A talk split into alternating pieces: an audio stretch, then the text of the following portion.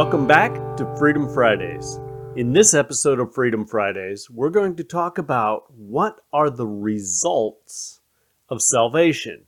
And some of you may be thinking, well, duh, of course, it's that I get to go to heaven now. Well, yes, and that is such a small part of it. That is not the bulk of the results of salvation. Salvation is so much bigger than whether you get to go to heaven or not, or whether you're saved from hell or not. There's a whole lot more results than just that. Now, that is huge in itself, but there are a whole lot more results. So let's take a look at some of the results of salvation. So, the first one that we have in our list is justification. This is our position before God. The uh, definition that we have for justification is the state of being justified by God. I know you're not supposed to use the word in the definition, but it's the not the point of the justification as much as it's the state of being justified. The saved are justified through salvation. If we go to Acts chapter 13, verse 39, it says, And though, and through him, everyone who believes is freed from all things, from which you could not be freed through the law of Moses. And then again in Romans chapter 3, beginning in verse 20, because by the works of the law no flesh will be justified in his sight, for through the law comes the knowledge of sin. But now, apart from the law, the righteousness of God has been manifested, being witnessed by the law and the prophets, even the righteousness of God through faith in Jesus Christ. For all those who believe, there is no distinction, for there is no distinction. For all have sinned and fall short of the glory of God, being justified as a gift by his grace through the redemption which is in Christ Jesus, whom God displayed publicly as a propitiation in his blood through faith. This was to demonstrate his righteousness, because in the forbearance of God he passed over the sins previously committed. For the demonstration, I say, of his righteousness at the present time, so that he would be just and the justifier of the one who has faith in Jesus. And so our justification comes from not our works, but from the finished work of Jesus Christ on the cross and our faith in him and the grace of God. Justification brings peace with God. Romans chapter uh, 5 and verse 1. Therefore, having been justified by faith, we have peace with God through our Lord Jesus Christ. Justification also brings deliverance from God's wrath. Romans chapter um, 5 and verse 9. Much more then, having now been justified by his blood, we shall be saved from the wrath of God through him. Justification is also a direct result of the call of God. Romans chapter 8 in verse 30. And these whom he predestined, he also called. And these whom he called, he also justified. And these whom he justified, he also glorified. It is a direct result of the call of God. Justification brings the assurance of eternal life. Titus chapter 3 and verse 7 so that being justified by his grace, we would be made heirs according to the hope of eternal life. According to the hope of eternal life. So we are made heirs of eternal life because of the justification. And then justification does not mean sinless. Just because you are justified does not mean you will never sin again. Galatians chapter 2 and verse 17, but if, while seeking to be justified in Christ, we ourselves have also been found sinners, is Christ then a minister of sin? May it never be. If we are being justified, but yet we're found out to be sinners, we are. That is one of the facts of living in this world with a sin nature, as well as being justified. Now, there's a second part. Justification is the positional aspect of our salvation. So, before God, as He looks at us, He sees us as justified or as cleansed. And the next part is our sanctification, which begins at salvation. And that sanctification is a progressive um, act, uh, not progressive as in political, but progressive as in uh, it is progressing toward an end. And we're going to talk about that end in a moment. But this, our, our salvation is being sanctified, and our sanctification is a progressive act toward being more like Christ. It's the act of setting something apart or purifying it, and sanctification is the process of becoming like Christ. Sanctification comes through the Word of God and prayer. John chapter 17 and verse 17 says, Sanctify them in the truth. Your word is truth. That's Jesus praying. And then down in 1 Timothy chapter 4 and verse 5, for it is sanctified by means of the word of God and prayer. So your sanctification, your growth comes through the Word of God and prayer. Growth, spiritual growth, is another term used for our sanctification. It's the process of growing spiritually. Sanctification is a work of God and not man. Well, you said I thought it was a process of you growing spiritually. Yes, but God produces that in you. Not that you don't have a responsibility but that God it, is a work of God, and without God, uh, you could not do it. 1 Corinthians chapter 1 and verse 30, but by his doing you are in Christ Jesus, who became to us wisdom from God and righteousness and sanctification and redemption. So it's by his doing that you're even in Christ. And then we go to 1 Thessalonians chapter 4 beginning in verse 3 For this is the will of God, your sanctification, that is, that you abstain from sexual immorality, that each of you know how to possess his own vessel in sanctification and honor, not in lustful passion like the Gentiles who do not know God. Here's one example of sanctification. Um, not acting anymore in sexual immorality, but is abstaining from that. And then in 1 Thessalonians chapter 5 and verse 23, now may the God of peace himself sanctify you entirely, and may your spirit and soul and body be preserved complete without blame at the coming of our Lord Jesus Christ. So he will sanctify you entirely. God is the one who does the sanctification. And then in Second Thessalonians chapter 2, in verse 13, but we should always give thanks to God for you, brethren, beloved by the Lord, because God has chosen you from the beginning of salva- for salvation through sanctification by the Spirit and faith in the truth.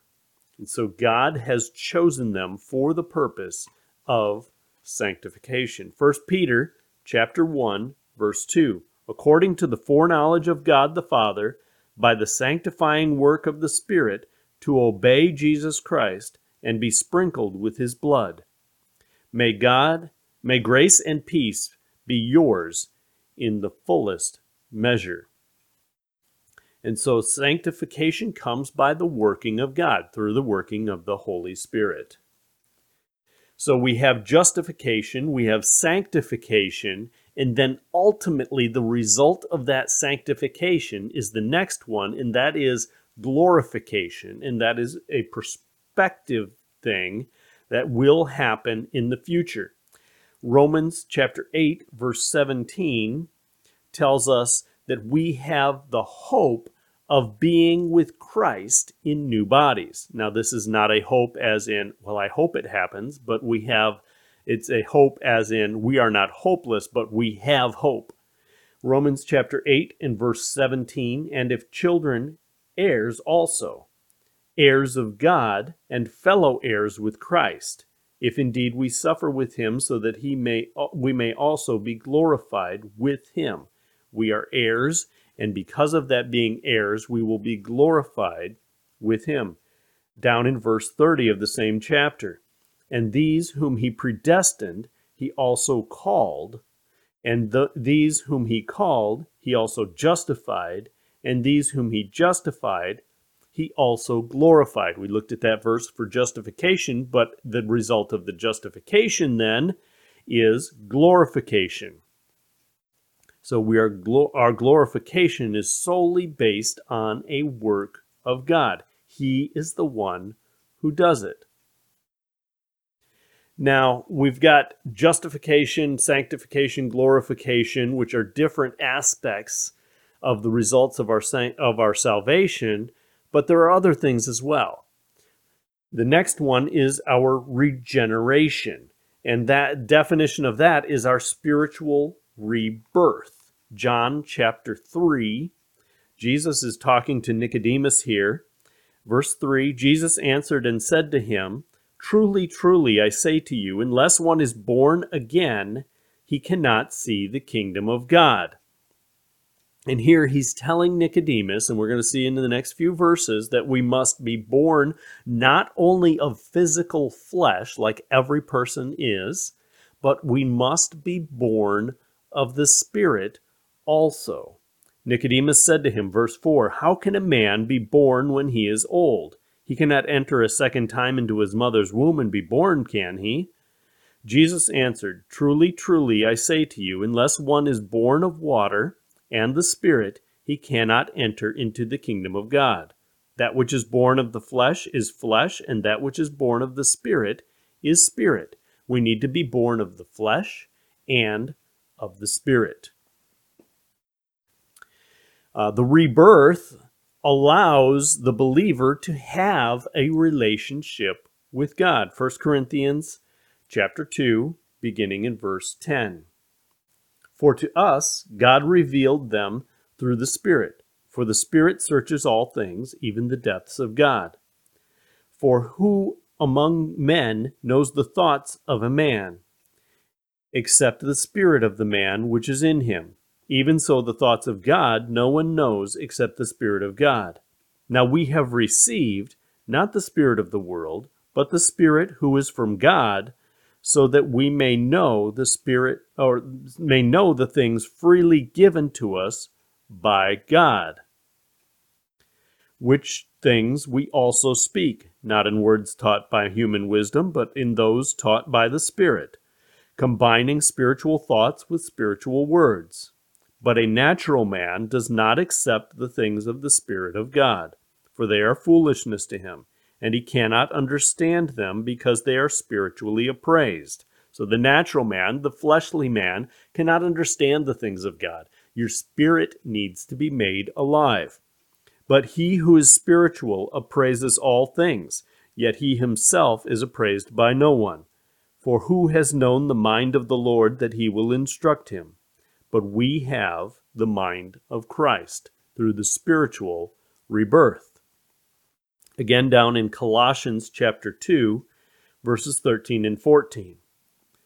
When you were dead in your transgressions and the uncircumcision of your flesh, he made you alive together with him, having forgiven us all our transgressions having canceled out the certificate of debt consisting of decrees against us, which was which was hostile to us, and he has taken it out of the way, having nailed it to the cross. So he made us alive together with him and nailed our sins to the cross through the spiritual rebirth. We are made alive again. Another result of salvation is adoption. The Jews, first of all, were God's adopted people. Romans chapter 9, verse 4 who are Israelites, to whom belongs the adoption as sons, and the glory, and the covenants, and the giving of the law, and the temple service, and the promises. So the Jews were originally God's adopted people that he chose and brought them into the uh, land that they possessed. Now, the believers are adopted position, to positions of being sons. You say, well, that's offensive. I'm a lady. Um, don't be offended because it's the position of sons. It's not that he changes your gender to be a son, it's the position of sons. And historically, sons were heirs. And so, thus, as a position of being sons, you're heirs with all the rights and benefits which come with being an heir of God. And we get this at salvation, uh, which had placed the believer into the family of God. So, salvation placed you into the family of God. You're adopted as sons. Romans chapter 8 and verse 15. For you have not received a spirit of slavery leading to fear again, but you have received a spirit of adoption as sons, by which we cry out, Abba, Father. And then Galatians chapter 4 and verse 5.